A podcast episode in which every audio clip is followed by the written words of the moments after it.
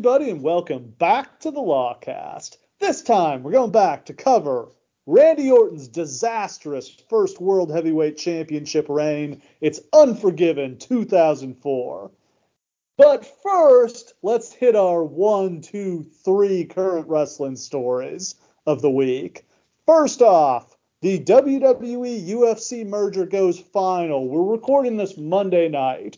So I don't think it's official official. I think it's tomorrow is the day it happens, Tuesday, but WWE's merger with Endeavor is going to be final.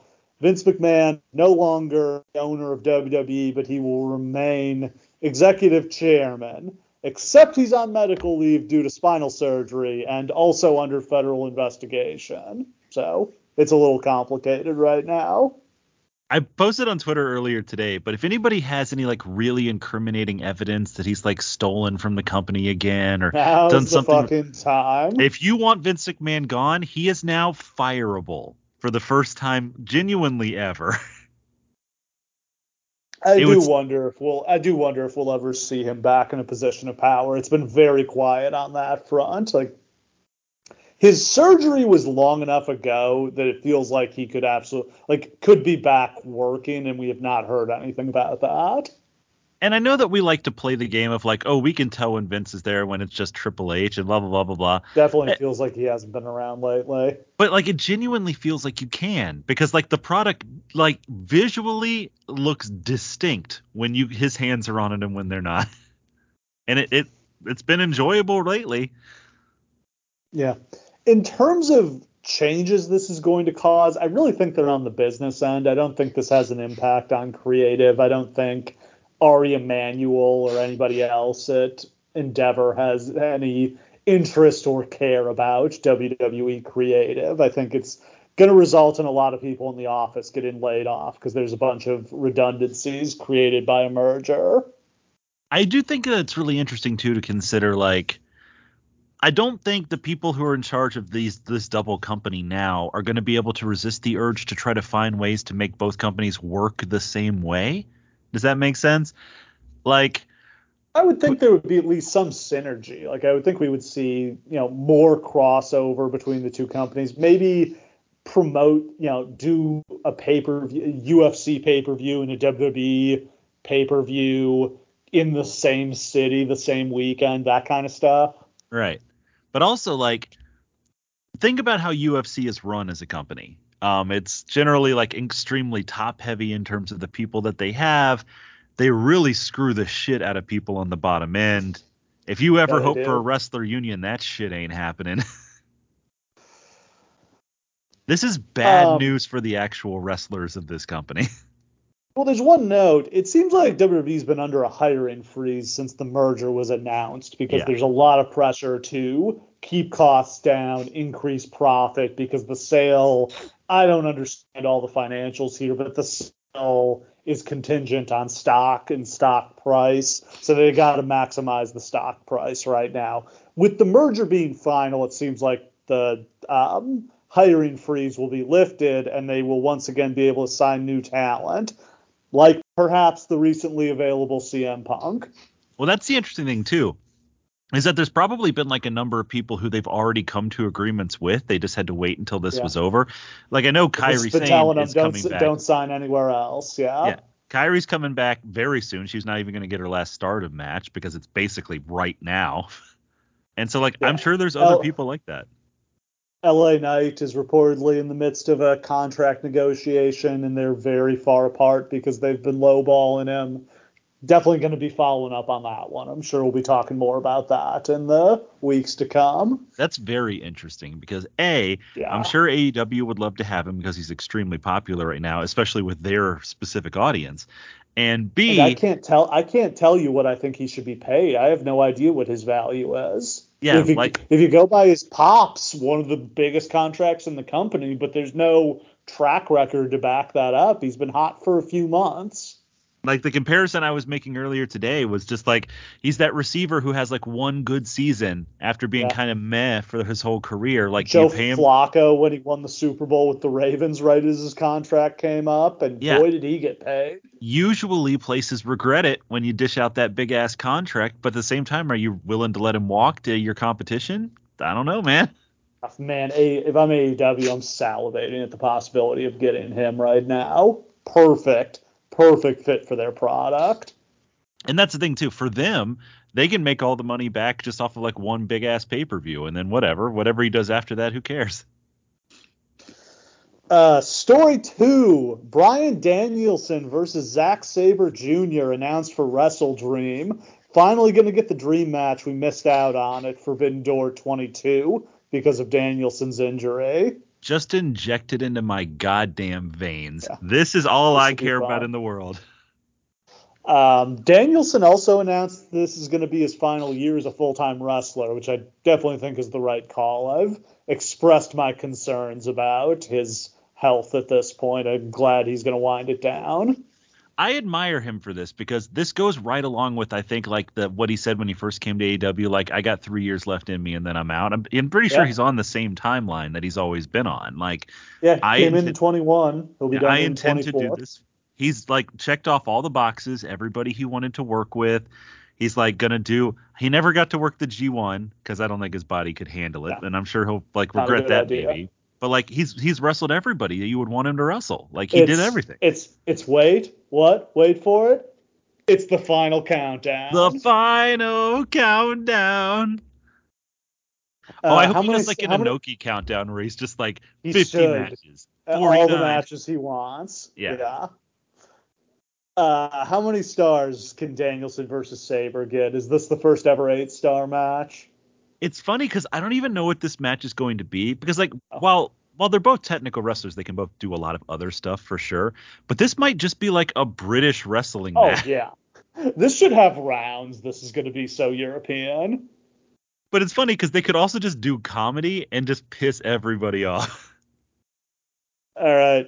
Story three SmackDown likely moving on from the Fox network. Um, the Wrestling Observer reports that SmackDown is likely to leave Fox at the end of the current deal. Sounds like Fox is not going to be willing to uh, do the rights fee increase. Um, obviously, SmackDown's ratings have been strong. They've been getting better. They always win Friday night, but it sounds like the ad rates that Fox is able to get from wrestling just aren't worth the money WWE wants. So, where are they going to land is the question. Does uh, USA bring it all in house? Does it go to NBC? Uh, I've heard FX, which I believe is part of the ABC family, right? yeah, it is. Yeah. Yeah. Um, Amazon is the interesting one I'm hearing. Sure, I mean Amazon could afford it. I think it would work out fine for Amazon. It's the kind of move I hate for WWE just because I think it's the kind of thing that makes you money in the short run but chokes off your business prospects in the long run when you move to a more exclusive platform like that. Like Thursday Night Football's ratings fell at least I think they're down like a third last year moving to Amazon, and that was from cable. I think I don't remember Thursday Night Football was on broadcast the year before that, but Right. yeah, big drop even I think from cable to Amazon Prime in terms of the number of subscribers, much less broadcast TV, which you know everyone in the country can get. I don't think that they're necessarily thinking about it this way, but if I were them, I would really be looking to get the longest contract I can get out of whoever will give it to me because that rights bubble's gonna burst, baby, and you do not want to be out there when shopping when it happens. Yeah, so if somebody's willing to just you know commit for seven years, I'd probably take that, even if it's a little bit less money. And that's why. Amazon might be the right choice for them because Yeah. like they'll stroke a giant check for seven years and they don't care.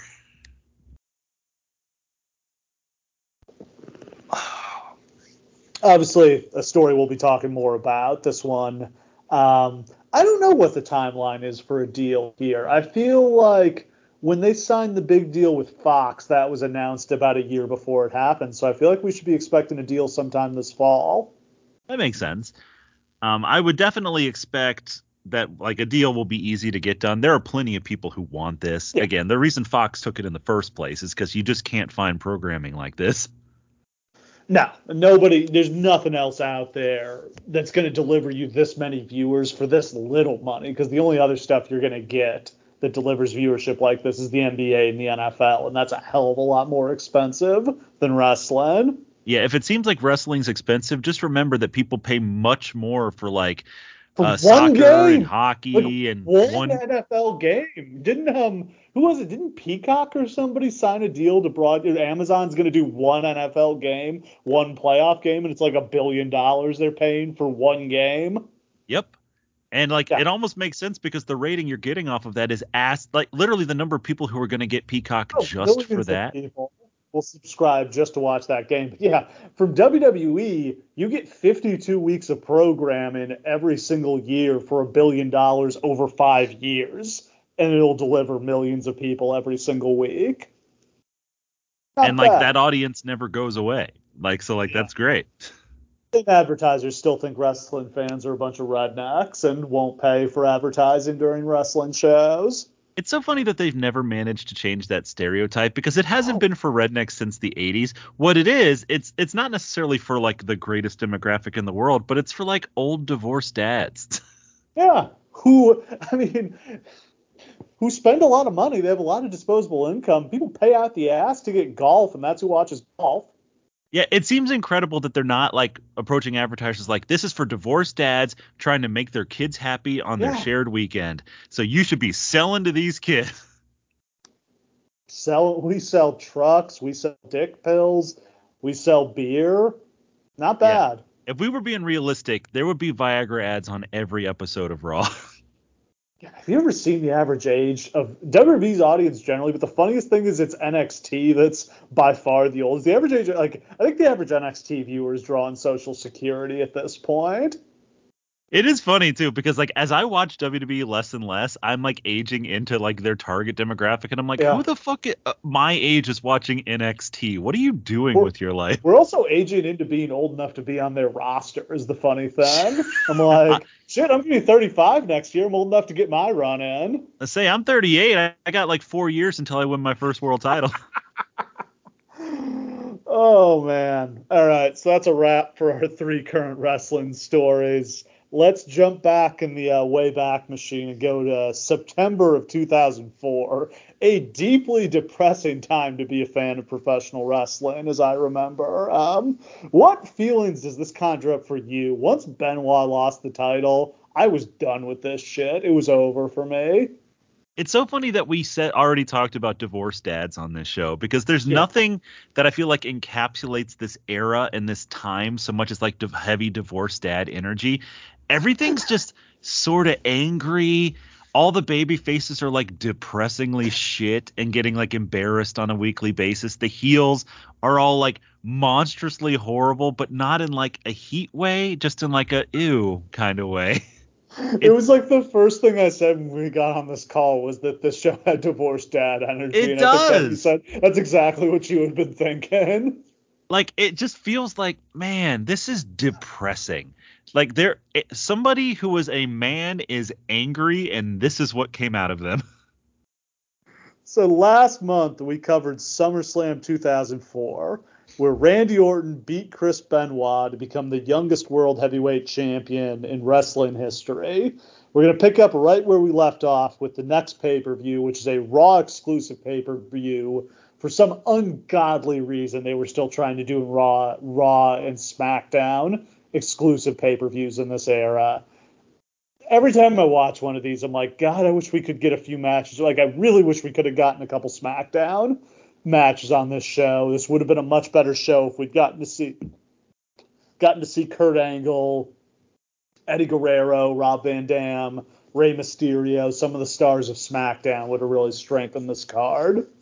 I've always believed too that like if you want to do raw and smackdown branded pay-per-views okay i don't think it's a good idea but can we at least Two go back to like the in your house model yeah like why Two are we trying to five do the matches. You can pull off four or five matches. That's the the third hour. And this pay per view was weirdly short. This was only this was barely two and a half. I think this clocked in at like two hours thirty six minutes or something. And that's not a complaint from me. I could have cut that. Definitely could have cut the half hour. They dragged out some of these matches anyway. And like, yeah, maybe you don't won't make as much money because you can't charge as much for a two hour show. But you could like pump some more pay-per-views in and like to like compensate for that. Because if they're shorter, you're not exposing your crappy product quite so much. So the night after SummerSlam, Orton came out in a suit and did a heel promo about how the fans didn't believe in him. He asked all the male fans to stand up and take their shirts off to compare their physiques to him. He said the women didn't have to take their shirts off. That would come later. It was is, honestly a pretty good heel promo, but it was kind of baffling given what's about to happen. It was a genius heel promo. If if we accept, I thought he turned babyface the night before when he shook hands with Benoit, and yet here we are. Because we've complained for so long about like the Diesel thing, where like somebody turns babyface and Vince is immediately like, all right, now he starts kissing every baby in sight and they lose whatever made that character special. Here, they do literally the opposite, where they're just like, no, he's going to stay exactly the same dickhead asshole he was before, but now we're going to try to make you cheer him. Yeah. Um, reminds me a lot of Seth Rollins when Seth Roll- when they first tried to make Seth Rollins a babyface when Triple H turned on him. And they really didn't do anything to make him likable. Or I know I'm sure somebody thinks this is hokey, but I feel like when somebody's been a real piece of shit, I do kind of feel like they need to apologize. Like when Jericho, one of Jericho's times he turned face in AEW, he came out and apologized for all the shit he'd done, and that's old school and hokey maybe, but it really worked. Yeah, and even if like you want to be have him come out and be like, I'm the greatest of all time, it's my era, but look I know that when I was working for Hunter, I did some horrible, shitty things. But listen, this is that a new era. Me. This is a new yeah. me. Like shaking hands with Benoit made me realize that I'm the fucking greatest, and I got to represent this belt. It's a tough sell, and I, we agree. I think the right answer is he just should not have turned baby. No, this was just for whatever Vince just thought. You know, Cena's going to be the babyface on SmackDown. Randy's going to be the babyface on Raw. For whatever reason, he didn't see those guys as the perfect yin and yang for each other. That Orton is the perfect heel to Cena's babyface.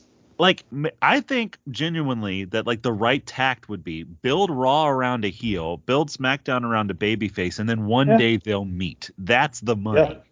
Once they're really over in like five years, that can be your new Rock Austin at WrestleMania. Yes. Not the right comparison because Rock and Austin were both baby faces when they did big money, but still. They were also both over.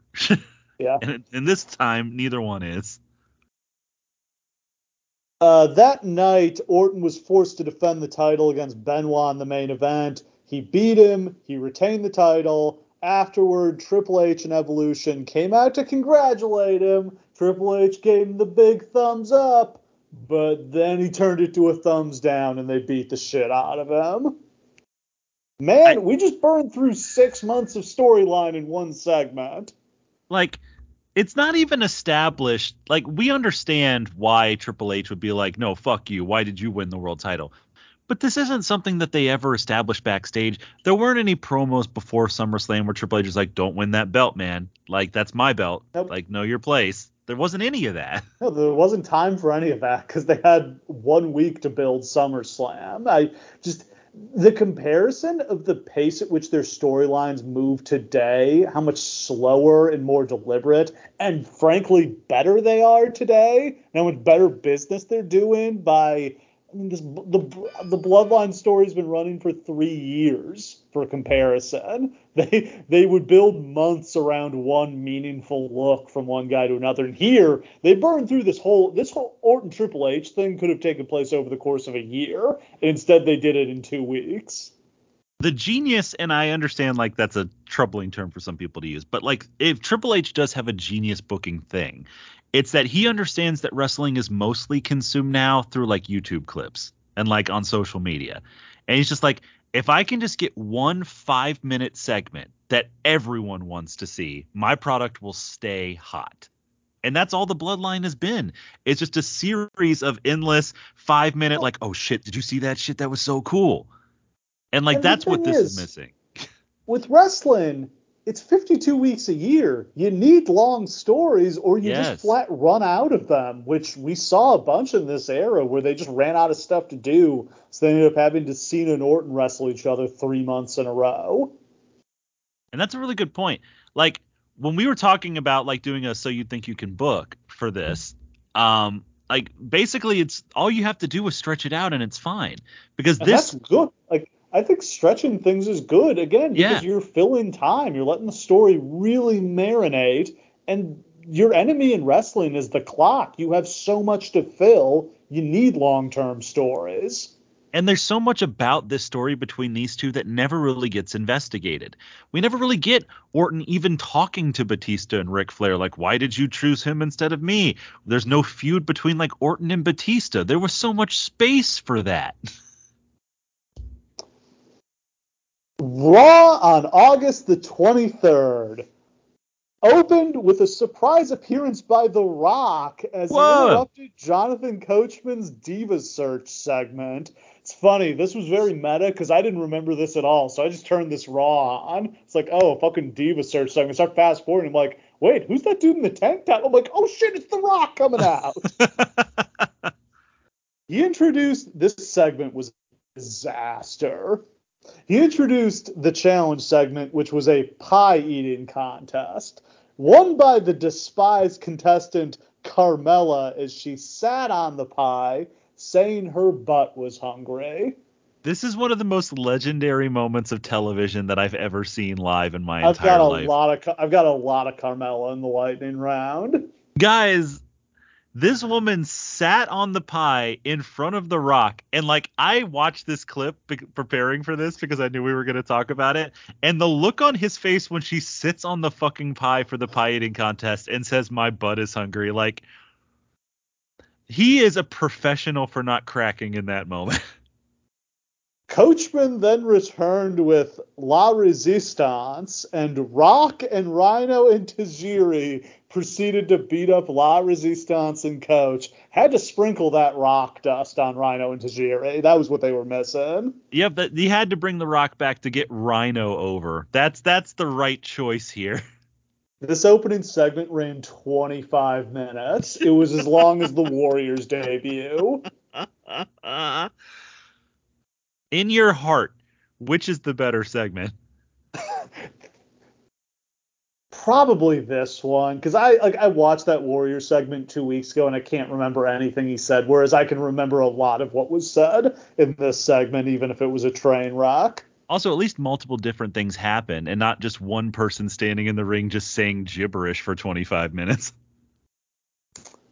Um, later, Triple H explained his actions in that uh, Orton, like the Greek myth Icarus, had flown too close to the sun by winning the. way He didn't actually compare him to Icarus. That's me. He should Um, have. flew too close was you know Icarus was warned. Icarus develops these wings and he can fly. He's warned, you know, that's great. You can fly, but don't fly too close to the sun. He does, the wings melt, he crashes and burns. Orton did the same thing by winning the World Heavyweight Championship. He jumped ahead of Triple H in line. Um, you said literally just Orton- cut a better promo than this. yeah. Uh, and Triple H's was, you know, 15 minutes long for some ungodly reason. He, He said Orton had a choice. Yeah. Oh yeah, with his greasy long hair that he doesn't wet down, and Yes. his ridiculous suits, and his belly fat coming out, cutting these terrible, overly long promos every single week. 15 minutes of nothing from Triple H every single week in this era. He'll get like a decent line in somewhere and he'll be like, oh, cool, that's a great place to end. And then 10 more minutes. Yeah. And we've both Triple H has cut some of the greatest promos of all time. Oh, yeah. we've put him over many times, but this was not a good era for him. Imagine what like creator and destroyer Triple H could have done with this storyline. Like Yeah. that's basically the same general idea. Um, Orton came out to the ring. He teased he was going to hand the title to Triple H, but instead he spat in his face and hit him with the belt before he ran away. Amazing how much Randy was allowed to spit on people because Vince hates spitting. Yeah, it's really just Randy. really in this these eras, if you look back, like only Randy got to spit on people, only Randy got to hit women. Like Randy gets to do whatever. Gonna be honest, I would not be comfortable with Randy Orton spitting on me. I would. but we don't need to get into that. Triple H found Bischoff backstage. Bischoff announced that Orton would have to defend the title against Triple H at Unforgiven. Man, we are really moving fast here. This is not how I think I would have done any of this. No, it doesn't make any sense to already be going here, especially like I would have just held off of breaking up Evolution for at least like a month or something.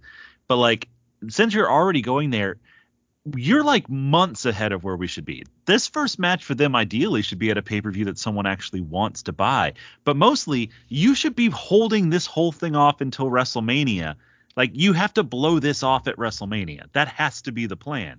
And we're like way too fast right now. Well, they are. I think their plan is to get all the way to WrestleMania with this, but in a very unconventional way. This is Yeah. Triple H trying to do his Ric Flair, Harley Race, NWA shit. The main event segment that night was the wedding of Kane and Lita. Sheesh. An amazing moment here. Trish shows up in white lingerie to be the maid of honor and roast Lita because somebody had to wear white because God knows Lita can't.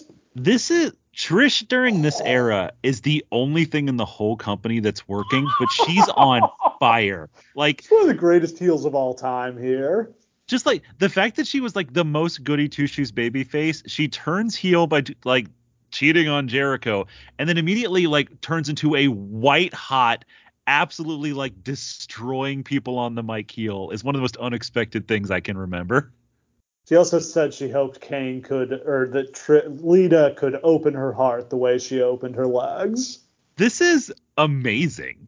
Like All time burns here. this is I'm just gonna say one of my favorite wrestling weddings of all time. Like I know that this is horrible and it's gonna sound so horrible, but this is like good comedy. Uh, Bischoff gave a toast. The wedding was interrupted by Matt Hardy, who got his ass choke slammed off the stage. Really, Matt going through some rough times here. The man loses a match at SummerSlam that he only got put in because he was getting his ass whooped so bad that if he lost Literally the match gets cucked by Kane. Yeah, that if he lost the match, his girlfriend got had to marry Kane. He loses that match, then shows up to the wedding and gets his ass whooped some more. And also, it turns out that the baby that they were hoping was his is actually Yes, Kane's. the baby is Kane's. Fuck you, Matt Hardy.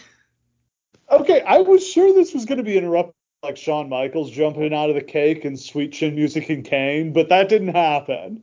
Like they just went through with the wedding, and he carried Lita away like King Kong. I, I would have given so much money for it to have been like, we got you a real sexy cake, a sexy What? boy cake, and then out comes Shawn Michaels. The wedding segment gained 1.2 million viewers from the previous segment. It was one of the biggest increases of the year. Is this the one where Snitsky comes out and reads reads the poem about how like, or is that later? No, no, because No, the, the That's that's that's that's Edge and Lita's wedding. that's right, that's right. Um, uh, because everything has to be about Eugene, Triple H absolutely murdered him in a steel cage match on the Go Home episode of Raw to get heat. That did write him out for a while, I think, thankfully. You would have imagined that that would have just been the end of the Eugene Yeah. character because that's a Nope. great chance to do that. Nope, he comes back. He really only goes away because at New Year's Revolution he like destroys his knee or something like that. Yeah. All right. Are you ready for a ruthless aggression lightning round? A quick peek behind the curtain here. Sometimes Steve will be like, "Oh man, I got some interesting stuff for the lightning round this week." This week he gave me a list of things he was going to talk about that was so deranged. I have no idea where he's going with it. How we're going to get there. There's some good shit in here. All right, let's go. Bruce Pritchard was said to be the most de- despised person on the staff among the wrestlers. Can all believe that.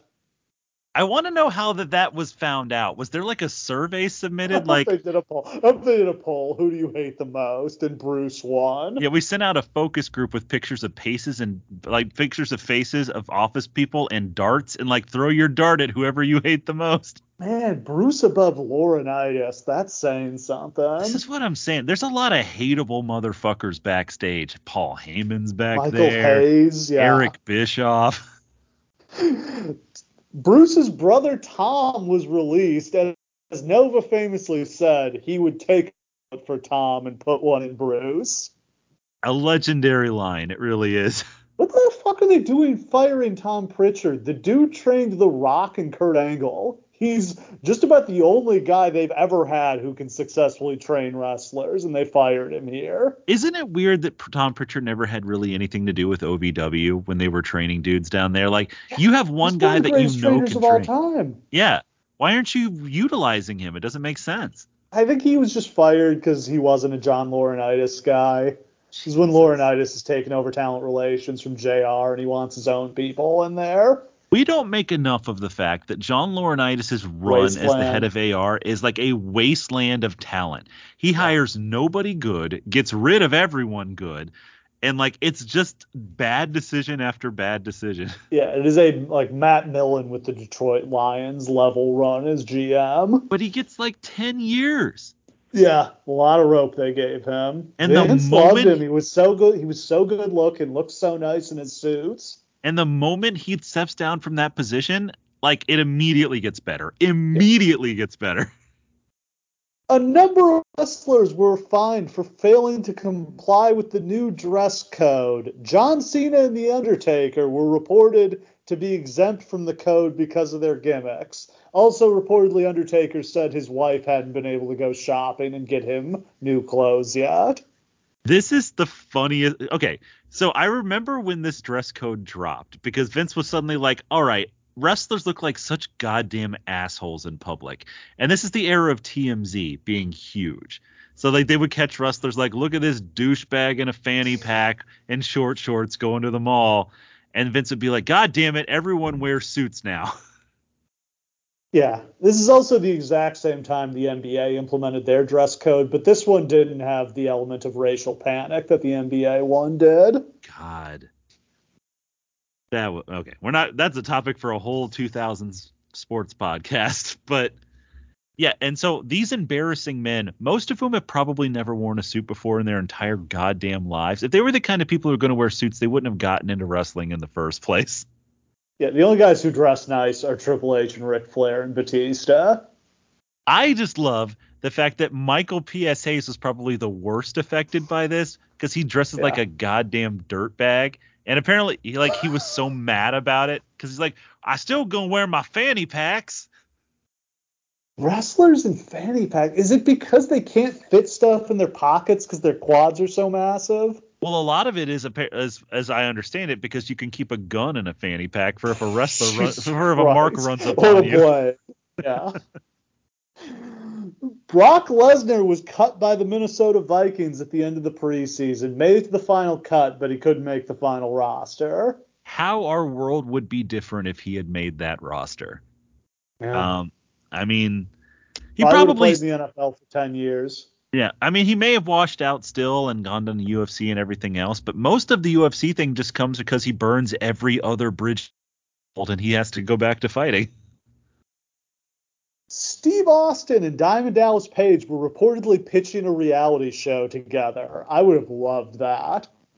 What would Speaking that of even been? divorced dads, I mean, we know what a Steve Austin reality show looks like. We got it with the Broken Skull Ranch thing. I mean, that's not really that far off. I think it just would have been like these weird friends like living together, and I don't know. I'm sure you would have like teased that they were both going to train for a comeback. I feel like there's enough wacky hijinks they could get into. Those two together in particular are pretty interesting because, like, what a what a weird friendship because you would not think those two guys would hang out, but no, they are good friends. Like they traveled together in WCW, seem very yin and yang. oh yeah, you could go back to the footage. Like, yeah, we became best friends when we were two garbage mid carders in WCW that nobody liked.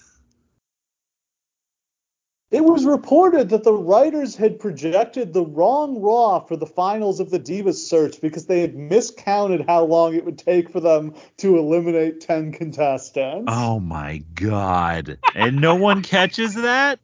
Nope. Come on. What are we doing?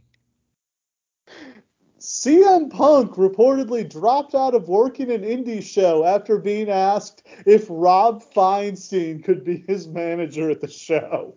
Good job, Punk. I respect you What? for that. What? Remember last when we did SummerSlam 04, we had a note about Court Bauer trying to get Rob Feinstein in to be a manager at the show he was promoting. How And the fuck people still? This is after the perverted justice thing. Like this is after Rob Feinstein has been exposed as a sexual predator. Like the before the era where everyone in in the indie wrestling scene was a known pedophile. Like the only known pedophile we had was this guy who we had been exposed on fucking television as being one. And yet everyone in the industry was just like, "Oh, he's to get the his eat, man," because everyone knows he's a pedo. Eddie Guerrero and Kurt Angle were in a backstage fight that ended with Angle putting Guerrero in a front face lock. Two things What about the this. fuck, Eddie? Dude. Yeah. You're gonna fight Kurt Angle. like of all the people who have ever been in the wrestling industry, I think like Ming and Brock Lesnar are the only two I'd less like to be in a backstage Yeah. fight. Like maybe if you can hit him with a brick, but not if you're gonna like grapple with him. And two, the front face lock is literally undefeated in backstage wrestling fights. Yeah. Nobody knows how to counter it. No, like it's like that is the thing you should do if you're ever at a bar fight and someone's charging at you. Just fucking lock him up, man. It, it's Especially, undefeated. especially if it's Punk. Yeah, Punk can't get out of that shit at all. Oh, Meltzer called Triple H's defeat of Eugene in the cage match on Raw, quote, the single most selfish performance I can recall. Fuck off, Dave. What the hell? I don't know what is that. like. Look, we we buried Triple H a lot on this show, but like, who cares about Eugene? And like selfish. The match only Eugene's gimmick is over. This match only exists to get heat for Triple H. What do you mean? Yeah, who's about to challenge for the world title on a pay per view they're desperately trying to sell? I just there there were so many good reasons to hate on Triple H. Maybe not him specifically, but like the role that his character played in the company. But this isn't fucking one of them.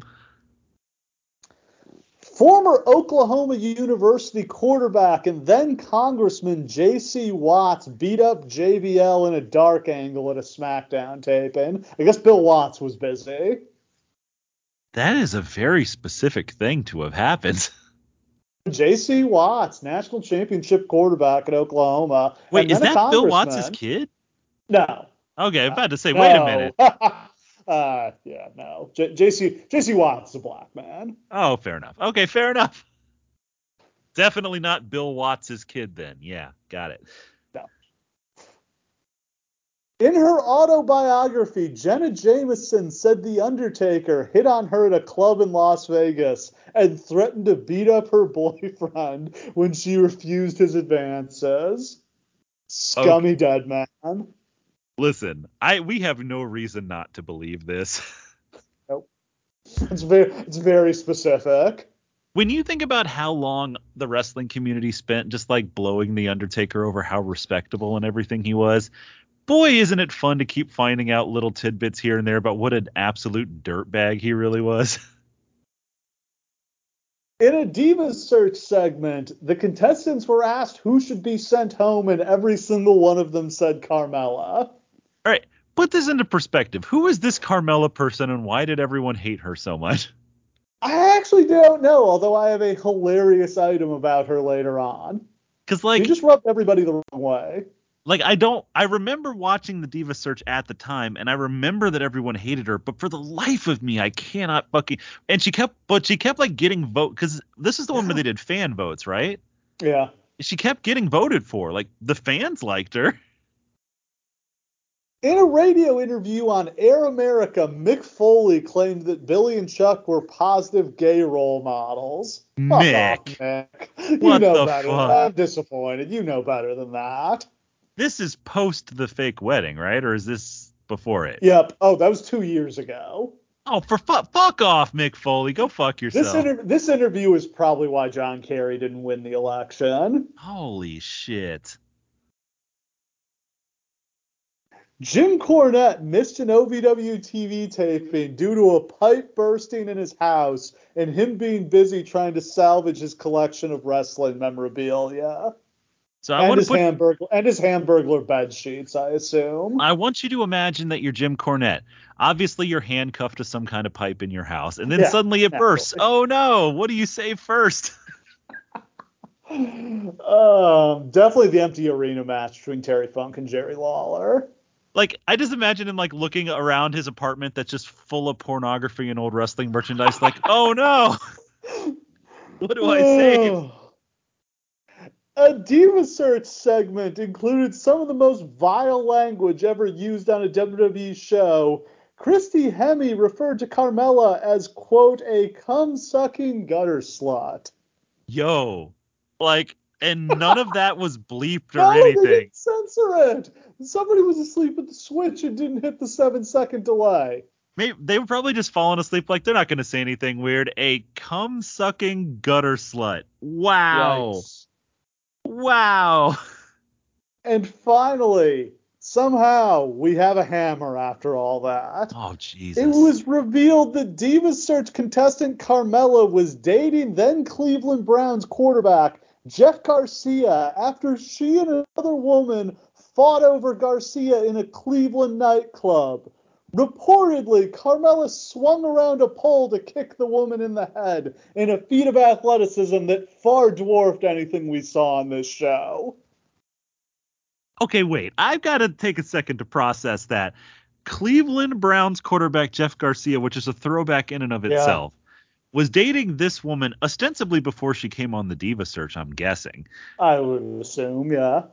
And this woman meets another woman in a club who also decides she wants to fuck Jeff Garcia, which I guess he's a catch in Cleveland, sure. May have been his other girlfriend, for all we know. And this woman does a fucking 619 on a stripper pole to hit her in the face. I think it was, I think it was Carmella who swung around the pole. This is what I'm saying. yeah. And Carmella's just like, let me show you some of my skills, and does a 619 on a stripper pole and kicks her in the face with heels. Just to That's clarify, amazing. this is this is not Carmella, the princess of Staten Island. This yes, is unfortunately, Carmella. it is a different person. that would really kick ass. Although she was, Car- that Carmella was probably like 12 when all this was happening. yes, that's un- yes, absolutely. Wow, what a story that. And imagine like, look, I don't want to like disrespect the good town of Cleveland, but like Cleveland nightclubs, not the most happening No. spots in the world. Um, so this is definitely the wildest shit anybody had ever seen in that club. Like I just remember hearing about this like from both because first I heard like there was this wild story about how Jeff Garcia like had women fighting over him in a nightclub, and then on the wrestling sites it turns out it's Carmella from the Divas Search. And it's hard to imagine women fighting over Jeff Garcia because he looks like an uglier Trent Dilfer, which is an amazing thing to say out loud. Yeah, he's not. Also very little for a quarterback, like Yes. barely six feet tall. And like Vince fuck- would Vince sure as shit wouldn't sign him. and he was ass. Daniel Bryan. He's not like a catch in the league. Come on, man. That was a lightning round for the ages. I can't believe good for Carmella for in the middle of all of that other shit getting like three different spots on the lightning round. She was just chaos personified. It was remarkable. Oh. It's amazing they didn't sign her because like if somebody's causing Oh, chaos like that heel! for, Yeah. All right. So to to get into the show, it's Sunday, September the 12th, 2004. We're at the Rose Garden in Portland, Oregon. Rare to see a WWE pay-per-view in Portland. I for a long time they wouldn't run Oregon because they still had an athletic commission. I guess by this point the state had finally deregulated wrestling. Um, show does not draw well. 8,300 in attendance, 7,000 paid for a gate of a little under $500,000. This is a 20,000 seat arena, so once you like block off seats for the set and everything, capacity would probably be more like 16,000, so it's barely half full. it's not great. But then again, why would Did you, you want watch to come the, to the show? Yeah. Yeah. Did you watch the lead up? There, the only match on this show with more than like a two week build up to it is La Resistance versus Tajiri and Rhino.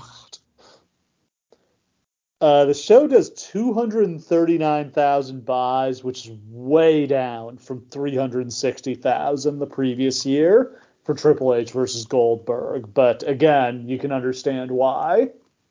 Yeah. And I mean, like, it's a bummer because you're trying to crown this new star, but like, you have nothing around him. The story with him isn't any good. And ice cold. Again, it's a Raw brand pay per view. There has only been like one good one ever. And it was like, what, like Bad Blood Backlash. 03? Or, yeah, Backlash. Yeah. On commentary, of course, we got Jim Ross and Jerry Lawler. I'm sure we'll find occasion to bury Jerry Lawler tonight. I want to give Jim Ross, a little bit of credit on the show because trying hard. I liked. He did some good stuff tonight. and there was a lot of stuff on this show that we're going to cover that he like takes pains to distance himself from. Like, I don't know about this. I'm going to try my best, but uh, On Heat, Maven defeated Rodney Mack with Jazz in 4 minutes and 42 seconds. for the quality of this show, they might as well just put it on the card. Get that Maven match in here. Opening package is all about Orton versus Triple H. Nothing particularly interesting here, other than the awful theme song for this show, which I didn't catch the name of. It's by Saliva, which Yeah.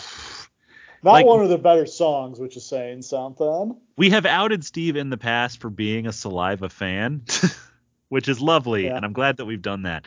But even by Look, this standard, Saliva is wrestling music. Like butt rock is wrestling. yeah, this is some bad butt rock though. It doesn't even work for like if you if you created a rock song that doesn't work for a wrestling promo, you fucked up. Uh, JR and King welcome us to the show, and we're on to the opening match in which we're going to have Ric Flair and Batista teaming up against Chris Benoit and William Regal. Huh. All right. I mean, sure. It, William maybe Regal would have preferred two singles matches given the thinness of this card. Regal versus Flair would have been a ton of fun. Is this the first time Regal's even been on television since Triple H killed him Yeah. during that Eugene thing? Yeah, that was only a few weeks ago. So like it makes sense that he's here and like that like he and Benoit are natural both tough badasses. Rico looks like shit in this singlet he's Oh, wearing this though. singlet is bad. It's a Yeah. horrible look. Weirdly, I don't ever remember him and Flair wrestling in WCW. No, that's one of those things that would have made so much sense, right? Like Regal and Flair is like a natural match. They can just do like love to see those guys wrestle. they could do like 25 minutes without ever performing a move. Yeah. Um, pretty typical match. Regal gets worked over. Hot tag to Benoit. He hits the German suplexes, the diving headbutt. Gets Batista in the crippler crossface, but Batista lifts him up off the mat to slam him. That was pretty cool. He deadlifts this man with no effort. Like this is a hernia for like most people. At least, I mean, Benoit, muscular, thick guy, got to be at least 225. Like I just want to imagine you like bending over at the waist and picking up 225 pounds, Nope. like by by leg, just by like their legs. Yep, no problem. Uh, Regal manages to take Batista out on the floor. Flair goes to put Benoit in the figure four, but Benoit counters into the crippler crossface to get the win. Benoit accomplished the rare feat here of going from being in the main event of the previous show to the opener of this show. I don't know how many times that's happened in history. Please tell me I haven't triggered Stump Steve by saying that. Uh no, this is not the Stump Steve. Oh, thank God, That's a good one. That's interesting. You went easy on me. I mean, the, thing is, you- you'd have to exclude like the Royal Rumble match because then Right. there would be a bunch of them. But yeah, going from like a singles pay per view main event to the opener of the next show is pretty rare. And but like this is the right use for Benoit at this point. Like he still needs to be high profile because done. he's still extremely over. But like what He's done in the main event Oh Yeah. because the main event is just Evolution and Triple H, and he can't do any more with Triple H. He's done everything with Triple H already.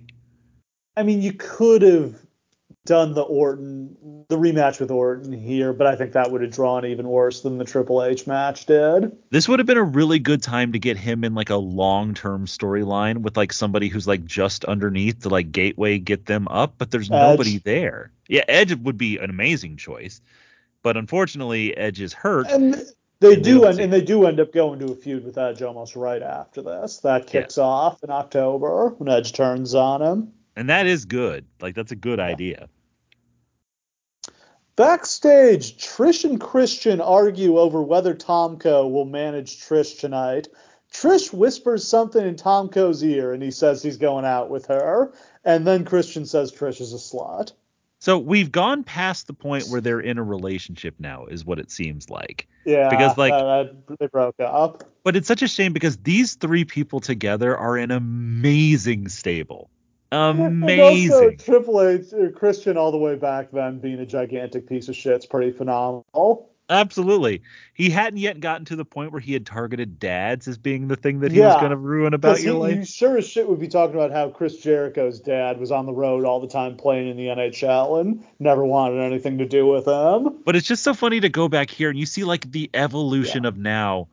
Christian now might be the purest incarnation of a heel I've ever seen in my entire life. What a wild final act for him. That like he could so easily just coast as respected veteran Christian, and instead he's like, you know what I really want to be? The biggest scumbag imaginable who buries dudes' dads and tries to hook up with their moms. In an era where like Heat is all but dead, Yeah. Christian gets booed so loud you can't even hear his fucking promos. Oh man. Next up for the women's championship, we've got Trish Stratus defending against Victoria. It's dancing Victoria, who does not seem to be much of a dancer. I don't ain't a lady to she mess enjoyed with. this character. Woo! Ah, how I do we think? Do we think? Do, you, do we think she like went to the office Christmas party and she got out on the dance floor and had some Elaine style dance moves and that's how she got this character? What do we think happened here? It is legendary that like you are told by other wrestlers do not dance in front of Vince McMahon because if you're good, that's your gimmick, and if you're bad, that's your gimmick. Yeah, Kurgan famously, like at the office Christmas party, turned out to be a surprisingly good dancer and never lived it down. It's just the thing. Like I, I- don't know why he's so obsessed with that idea, but like Fandango, he found out that he kind of vaguely knew how to ballroom dance, and that's all Vince wanted to know. Don't tell Vince you have a hobby. It's a six minute match. Trish gets the win with the Stratusfaction after Tomko trips Victoria. Nothing much going on here. Yeah, this would eh, they've had really good matches in the past. This is certainly not one of them. And this Victoria is like needs to be off television. It's just horrible. But the real story here Oh, is what happens after the match. A quote mystery woman who is obviously Stevie Richards in drag hits the ring and attacks Tomko. Tomko demands Stevie come back out, calling him quote a cross-dressing hermaphrodite. Stevie Richards then comes back out and like let let me just say this, like no effort has been made to make this character look feminine in the slightest because obviously it's like a joke. Haha, right? And then like Tyson Tomko just beats his fucking ass for 6 minutes and then we're done. this is gross. Guys, The crowd is dead silent except one dude tries to start an ECW chant. like you see Stevie Richards and he's just like, "Oh yeah, let me honor ECW here while he gets beaten to shit." This Okay. crowd was not feeling this show. This But he- match, obviously, but overall they were pretty dead all night. They were extremely dead. But like here's the thing about this is that this match like inspires way more feelings now than it would have then. Then it's just like, "Oh, he's beating up cross-dressing Stephen Richards. That's weird." Now when you watch this, is it even possible to see this segment and not think like, "Oh, a trans woman is being lynched in the ring by Tomko." 'Cause that's like, exactly what they're doing. I mean, I guess it's supposed to get Tomko heat, but it doesn't because no one cares about Stevie Richards. No. And like this isn't unconnected to Victoria, even though they had had a previous relationship. So like, why? This had like one week of build. They're blowing it off here. Just like, hey, let's waste six minutes and make Tomko look good. And this is how they chose to do it. And you asked me before this show, like, hey, do you still think that the Ring of Honor opening segment with the Christopher Street connection is the most homophobic segment Ring in of wrestling history? homosexuals. Uh, the like, first of all, pop for Ring of Homosexuals, the greatest thing that we've ever created on this podcast. If you haven't heard that episode, go listen to it. I still every once in a while try to design Ring of Homosexuals shirts because I think it's a fucking the only piece of merchandise we should ever have. We'll be slinging those things on Patreon eventually. Uh, but like you asked me if this was worse. It's not worse, but it is. It's almost more depressing because at least I get where the other one was coming from. At least that one got heat. Yeah. Tomko wins with six minutes after a neck breaker. It's this was really bad. Really very, bad. Very poor taste and also just not well executed either. God, it's just this is and, and like this has to be Vince. Like if you think to who's backstage who's coming up with this kind of Yeah. depressing shit, this one's Vince. Next up, for the Intercontinental title, we've got a ladder match between Christian and Chris Jericho. We were going to get Edge versus Jericho here, but Edge injured his groin and had to be pulled from the show. He was stripped of the title, so we're going to have a ladder match to crown a new champion. Edge is back in a few weeks, so there was really no need to strip him. Having Bischoff come out on Raw and be like, "Well, the 30 day must defend rule has been is going to be violated." Fuck you and that pretend rule that you never follow ever. The Intercontinental title has gone dozens of times not being defended in a month. Yeah, and it's I don't necessarily love the AEW like interim title thing either, but it's just like here when he's gonna be out three weeks, there's no, like remember when AEW did an interim title because Cody got COVID and he was gonna miss one defense? That was bizarre. Yeah. We can wait a few weeks for Edge to come back and wrestle again. You don't have to strip like a UFC guy. I don't think they'd get stripped if they were gonna miss their one defense and they could fight a month later. Right, but I at least understand the interim title thing because you want interim champions because that creates a big matchup later down the line, right? Like that, like Uh, got- how many how many backstage fights have been caused by interim titles? well, up until like six months ago, it was none, but now,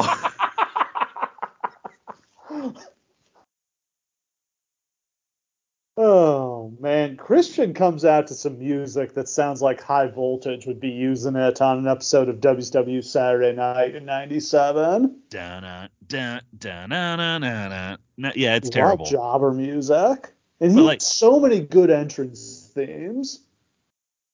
It, this is actually an interesting show to reference this, but there's a lot of music that the wrestlers at this point want to have, and they're getting told no because like there's obviously no like licensed music that they're letting go out.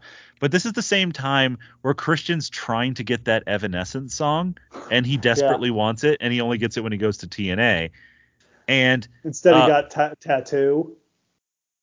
uh, yeah, No, like it was waterproof. waterproof Blonde. blonde. That's the one. Yeah, yeah. They sound like tattoo. And also, when Orton turns face, he begs Vince McMahon for Killswitch Engage. The CM Punk theme? That's- he did get that for one week. They got it for him. That was his favorite Yes. band. He wanted that to He be got his to come music. out to it one time. Yeah. And it was really weird, and then never again. He was But it was years after. It was three years after this they let him use that song one time. Yeah, he hated the "Burn in My Light" song. And the funniest part was like they bought the rights to that song for him, and that's why they still had it to give to Punk. Like they don't license music like that, but they just had it on retainer. So it was like, well, I guess we'll give it to this guy. Does that fit the Ran- What is the Randy Orton babyface character even? I, don't I know mean, I you say are a gigantic defender of Burn in My Light. So That's a perfect heel theme. It was perfect for cocky shithead legend killer Orton. It's not a good babyface theme. No, if you think about the Orton themes, they've all been spectacular heel themes from the Evolution one to Burn in Yeah. My Light to Voices. Voices. What would yeah. a babyface theme for him even be? Oh, because he's never had a real babyface character. Because he's not a babyface in any aspect of his life.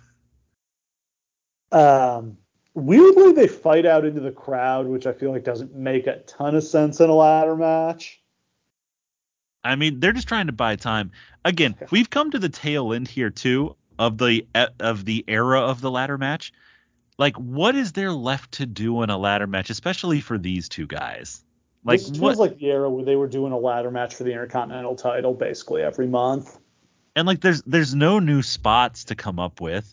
Like, neither one of these guys wants to take a huge bump. Christian just came off the shelf, and Jericho's not really that guy. Uh, Christian looks like he's going to win the match. He's at the top of the ladder, but Jericho gives him the finger, so Christian climbs down to beat him up some more. I that, that makes no fucking sense. Come on now. Uh, there's a really bad bump at the end of this match where uh, Christian pushes the ladder over and Jericho just kind of falls straight down and lands on the ladder. He's very fortunate he didn't, didn't break his tailbone here. I think luckily for him, it was his ass cheek that hit the ladder, and that's plenty of padding. Yeah, but yeah, this looks brutal. And they basically yeah. just go half speed for the rest of the match. Yeah, I just it's so sad when you have a match like this where guys are taking big risks and genuinely hurting themselves and they just can't win the crowd over because there's no heat, there's no backstory, and the crowd has seen every ladder spot imaginable at this point. Yep. And speaking uh, of ladder match, before we get away from this, uh, I just wanted to tell you that you've triggered Stump Steve. No! Oh no. And this is not going to be an easy one, my friend. I have lost God. too much recently. How many Intercontinental title ladder matches have there been? That would be a good question, but this one might be a little bit easier, but it's trickier than you think. I have a list of the five people who have been in the most televised ladder matches in WWE history. Okay. They are nine nine ladder matches, 11, 12, 12, and 13. Can you name these okay. five men? Jeff Hardy. Jeff Hardy's number one with 13. Absolutely. That's a gimme. Edge. Edge is not on the list. Oh. Um, Jericho. Jericho is not on the list. Fuck. Um, this is as of 2021, by the way.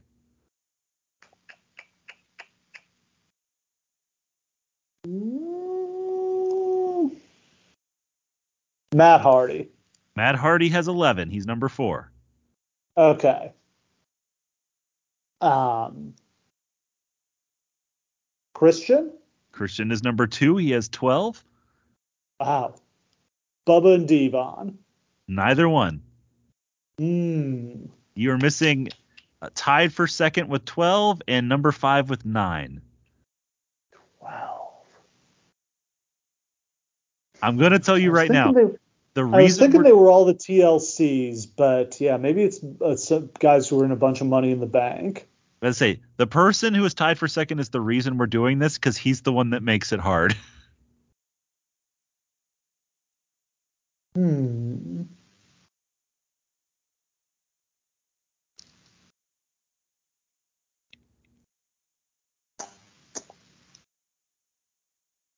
Shelton Benjamin.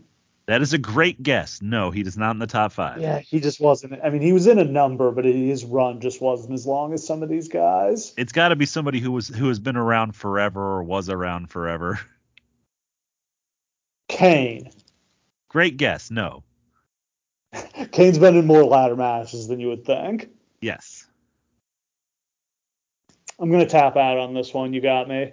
Okay, number five with nine is Rob Van Dam. Mm, and, yeah. and, with 12 is Dolph Ziggler. Oh, yeah, because he was in. Well, I mean, he was in a bunch of Money in the Bank and a bunch of Intercontinental title. He yeah, even he wrestled that Cena match. that one time. Yeah. He had, he had, one with Luke Harper. He would like to be the main event of TLC every year for a while. Yeah. That was a good one. Dolph Ziggler's always a good guess when it's a longevity record. Yep. All right. Official record four and ten. I'm catching oh. up. God, that's a very Detroit Lions record.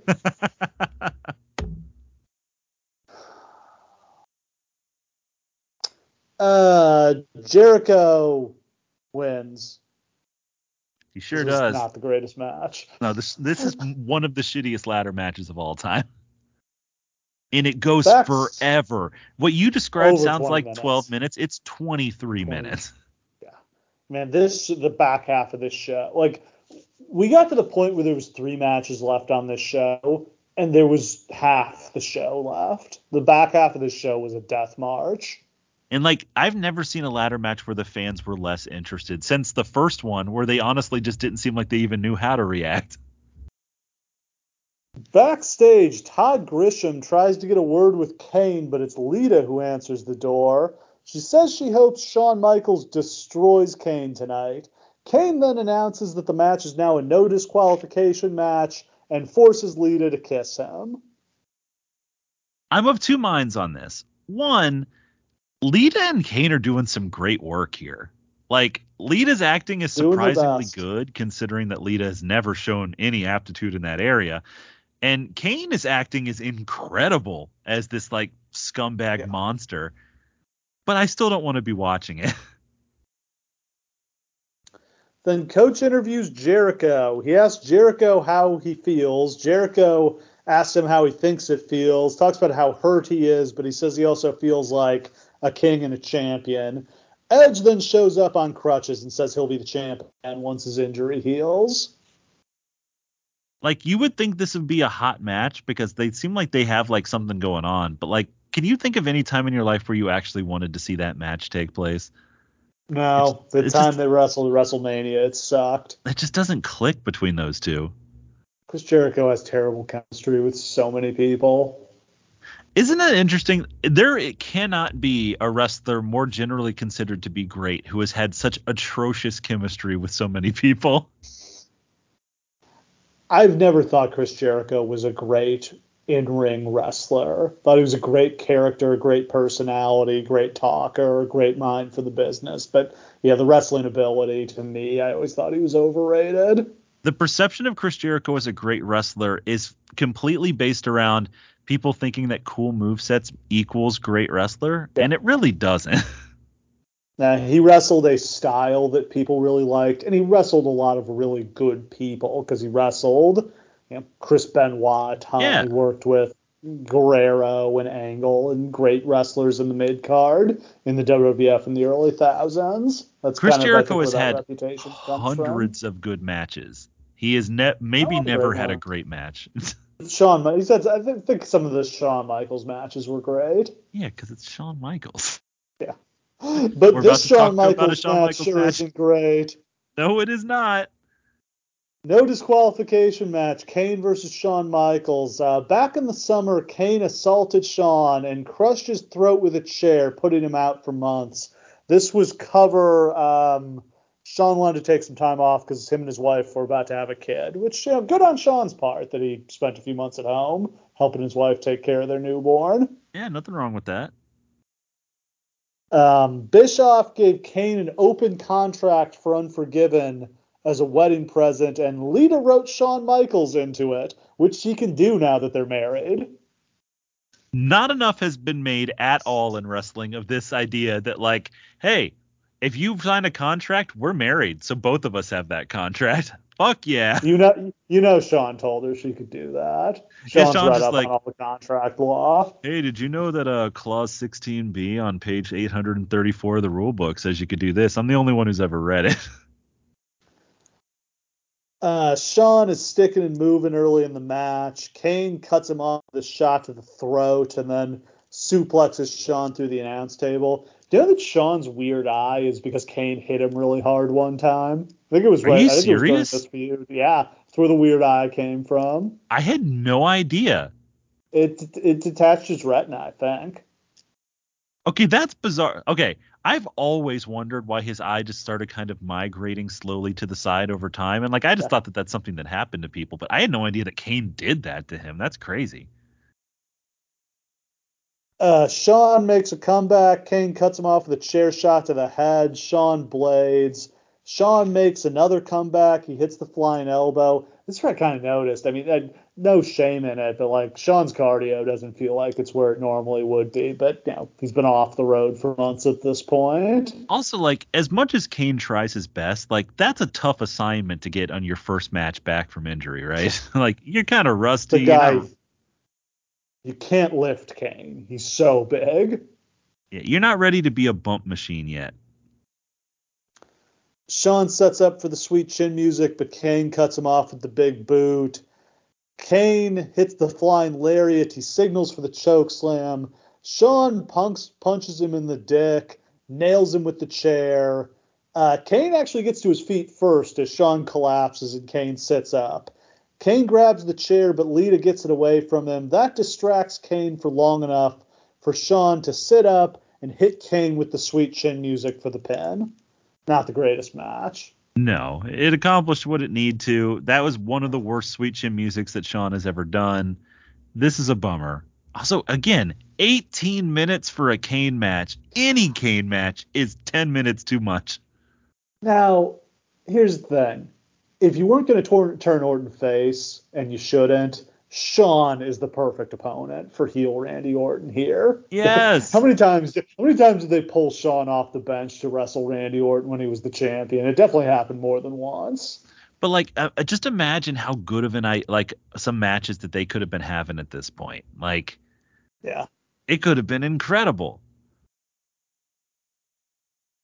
They also, wait, I didn't even Shelton think about Benjamin. this. If you keep Orton in Evolution, and kick Triple H out and a Triple H turns face, then you can do DX versus Evolution. Yeah. Oh, I had this whole thing. What if you did uh, the Kliq versus Evolution at Survivor Series? Dude, that's incredible. Yeah, you could get Nash's. I mean, maybe Nash is already signed with TNA, but Nash's contract just expired. So if you were thinking ahead, you could have re-signed him for that. That's wild. That's a great idea.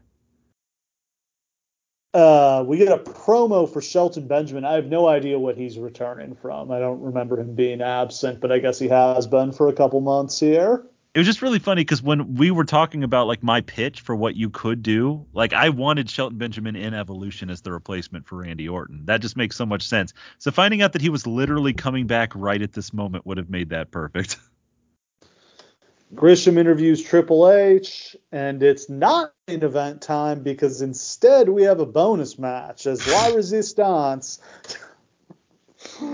defend the tag titles against Rhino and Tajiri. Bonus match, definitely in quotes there. Well, it's not even a bonus match because this is the only match built to. This is the one that they gave the Rock shine to. They've been building this since before SummerSlam. And it's just who gives a shit about any of these four guys in 2004? La Resistance are no longer French. They're now proud to be from Quebec. I mean, that's fine, I guess. Uh, Grenier starts singing "Oh Canada" as the crowd boos. He's interrupted by Rhino's music. Yeah. Yeah. American hero unfathomably, this goes over 10 minutes. Almost, not quite 10 minutes, almost 10 minutes. You know how we were saying that we should do something about like the lineal greatest match in WWE history at any given time? I want to do something just for you on Patreon that's like, who is the biggest star from Michigan in this company at any given moment? And right now, baby, it's the master of the gore. Oh, it's Rob Van Dam. This, Fuck you. Uh, maybe. Rob Van Dam is a bigger star than Rhino. No, of course he is. I know, but he's not on this show. No. Rob Van Dam, proud son of Battle Creek, Michigan. A place that I thought was fake for a very long time. Oh, it's real. That's where Kellogg is located. Oh, I know. Like I, am aware. I just had no. It sounds fake, like every yeah. city in Michigan. Like reindeer. Yeah, in hell finish comes as Rhino hits the gore, but Conway puts Sylvain's foot on the ropes, and then Grenier uses uh, his flagpole to knock Rhino out, and a resistance retain. Using the flagpole like this, he usually literally grabs it and just like chucks it directly into his eye. Like that seems dangerous as hell, man. All right. Roll the package for the main event and let's get out of here. For the World Heavyweight Championship, Randy Orton defends against Triple H. Triple H wearing the white boots. He's feeling himself. That's big match, Triple H. When Triple H actually gives a shit about a match, he communicates it so clearly, and I, I love that about him. You knew he was getting the belt tonight when he came out in the white boots. It was over. Oh, if he was doing the job, he would have had the Harley Race, like weird mustache, like a mutton chops, and wearing the black Some long boots. johns. Oh. Uh, Orton gets a very mild pop on his way out. This is a bummer, and like, there's no reason you should cheer him, but like, you are one month in to crowning your new top babyface, and nobody cares. For comparison, like what an amazing babyface MJF is turning out to be. The fact that MJF can, on a dime, whenever he feels Yeah. like it, be a gigantic babyface or a hated heel is something unlike we've really seen in wrestling in my lifetime. Like most people are not good at both. How many people? Yeah, how many people are genuinely great at both? Would you say is Shawn? Would you say Shawn Michaels was genuinely great at both? Yes, but not at the same time. That's a good point. He was really only a good babyface later in his career. Um, Eddie Guerrero, Eddie Guerrero was great at both, yeah. rare company. Like I, I I'm struggling to think of another one. Yeah. Like especially to have it with have it within you to be both at the same point in your life. That's the hard part. Like But Ho- yeah, and Hogan did ping pong back and forth. Those were at different points in their career, his career. Yeah, I don't think Hogan could have summoned Red and Yellow Hogan in '97, and I don't think he could have summoned Hollywood in '89. You know, it's just not the same. Yeah. Not. I'm sure there's some people we're not thinking of, but there's not a lot of them. I think maybe Piper's up there, Yeah. but yeah, it's, it's a short list, man, of the greatest of all time. This is a very long, ponderous plotting match. Of of course, this match would have to be like Triple H like working the leg for 20 fucking minutes. Both these guys, their matches can be a little sluggish. Yes. they work when you put them against somebody else. Like, you know, Triple H worked great with Shawn because Shawn brings all the energy. You know, Randy worked really well with Rey Mysterio because Mysterio, you know, it was always him trying to slow Mysterio down. With them against each other, it's just neither of them is bringing any fire to it. And Orton later would develop like good babyface fire for his comebacks, but he doesn't have that yet. I also want to point like let me pitch you an alternate version of this match. One in which Triple H is super smarmy about the advantage, Orton hits him with an RKO, and then we immediately fast forward to the finish where Evolution runs down. and it's like a five Would five have been a minute lot match. shorter. Yeah. Yeah, I would have gone for that. Instead, this was I don't know, 25 minutes. Like Felt like 45. they damn they could have done been doing like Canadian destroyers and Spanish flies in this, and I wouldn't know because I fast forwarded through most of the middle of it. Just it didn't matter. Once Triple H got the advantage and started working the leg, it just went on and on and on. Oh man. So at the finish, Orton goes for the RKO, but Triple H blocks it. Triple H pushes him into Earl Hebner. Hebner's out. Orton hits the RKO, but there's no referee to count. Flair and Batista hit the ring. Orton fights them off. Triple H hits Orton with a low blow. For some reason, Jonathan Coachman runs down in a ref shirt. There's an there's a funny backstory here. There was apparently supposed to be some like a segment with Coach and Bischoff explaining this coach as the referee thing. that would have made no- sense. no one told Bischoff, and he left the arena early. So they're scrambling around trying to find him. And finally, somebody calls him, and he has to be like, "Sorry, I'm two I'm two hours away. I didn't know I couldn't leave." Which I think he broke the rules here because my understanding of the rules is you can't leave without checking out with some. Like you have to check out with you know, Bruce or Michael Hayes or somebody high up the food chain who could be like, yeah, you're done for tonight. You can go. Like I can't really blame it. Like once the show starts, you're not doing like pre-tapes, and at that time, that's really all he was doing. Yeah, I I mean, I, st- I don't, and I don't know whether they, they may have established like the checkout rule because of this. Right. Um, But like, but there's still a way that you could have done it though. You could have just shown Coach walking down the hallway in a referee uniform, being like, "I'm the backup referee," but they do nothing. They just say they just have the commentators try to explain it. Uh, Batista hits a spine buster. Coach counts two, but Orton kicks out. Triple H goes for the pedigree. Orton backdrops out of it, and then he nails Coach with an RKO, which is the best spot of the match. This thing where like they're doing like chain wrestling, and then Orton just like immediately seizes Fuck opportunity to RKO Coach. Boom. Rules. That's the best part of this match.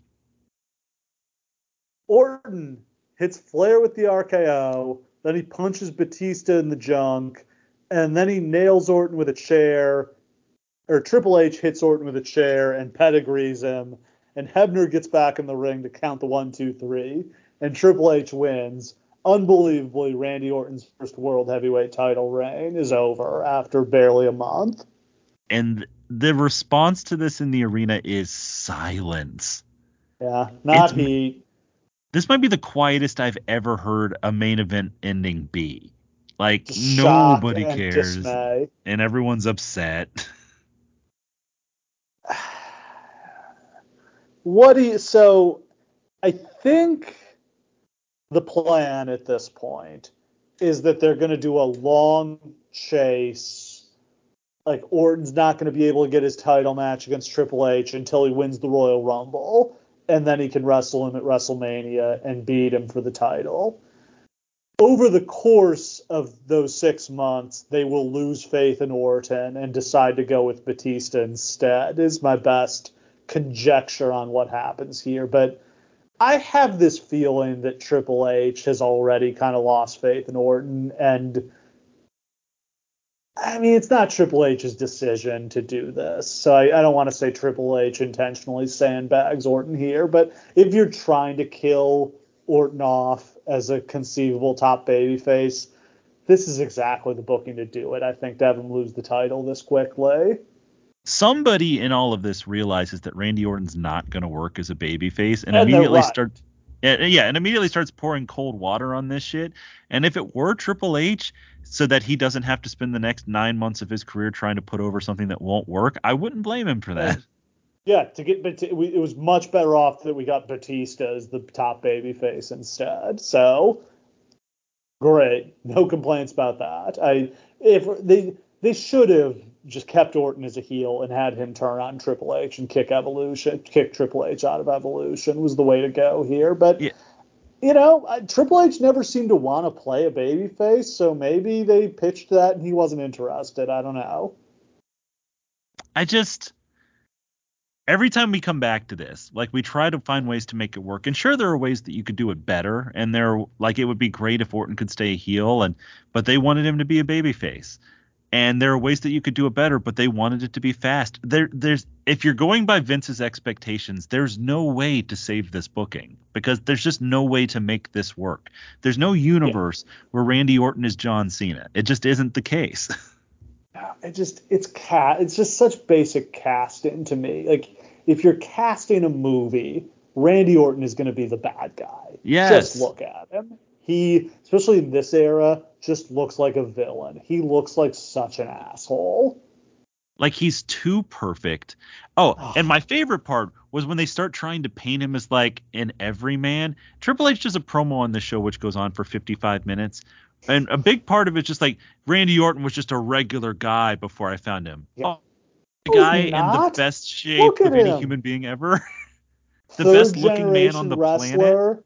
Yeah. yeah it's just they don't get it they, there's no good way to try to book him as a bit but i just don't understand it's so strange to me that vince got, in, got it in his head that orton should be a face especially after all the shit he's done it's going to take a lot of work to get the crowd to cheer him after what a bastard he's been Like arguably he's been even worse than Triple H during that Yeah. period. He's the guy who kicked Mick Foley down a flight of stairs.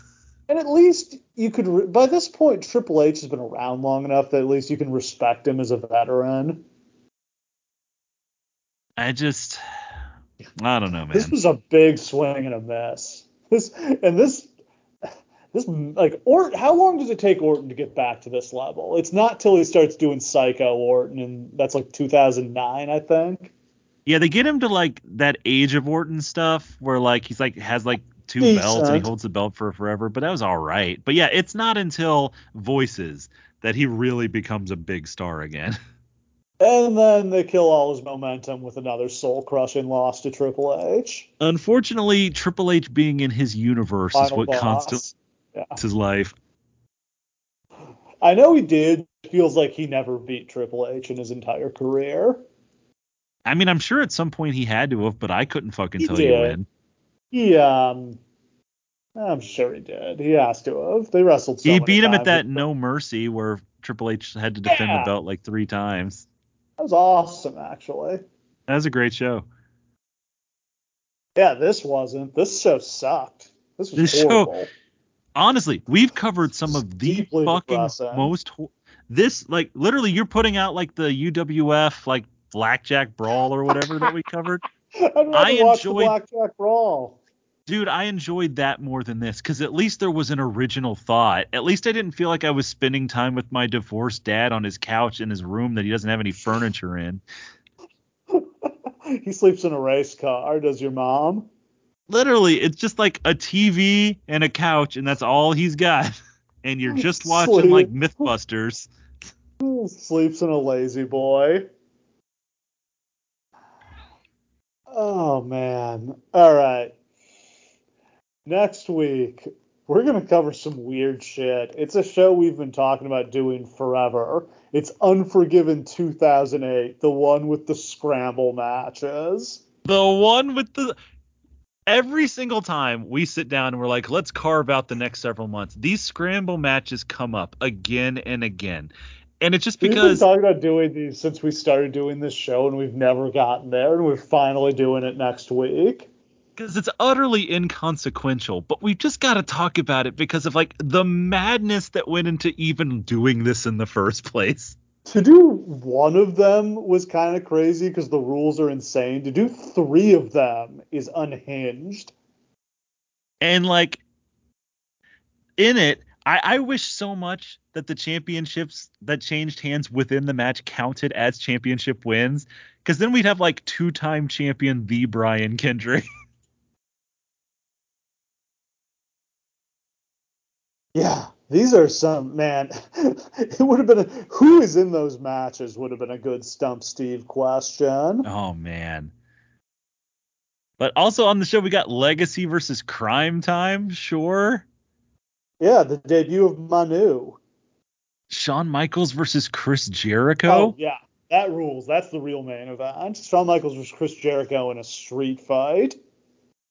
Every single match on this show goes 20 minutes, except for the tag match, which goes 10, and the women's match, which goes 5. Yeah. It's going to be a real slog, but I'm very, I am so curious. I don't, it's been, I've never rewatched this show since it first happened. I think I've rewatched the Shawn Jericho match Yeah, once or it- twice because I do love that match. and this show has one of the greatest endings in all of wrestling Yeah. history, and I can't wait to get to that. They pulled off an all-time twist there, and we get to bury CM Punk, which is always a good time. Hell yeah. Tis the season, baby. Let's go. So yeah, we'll have all that and more next time on the Lawcast. Thanks for listening. We'll see you again next time.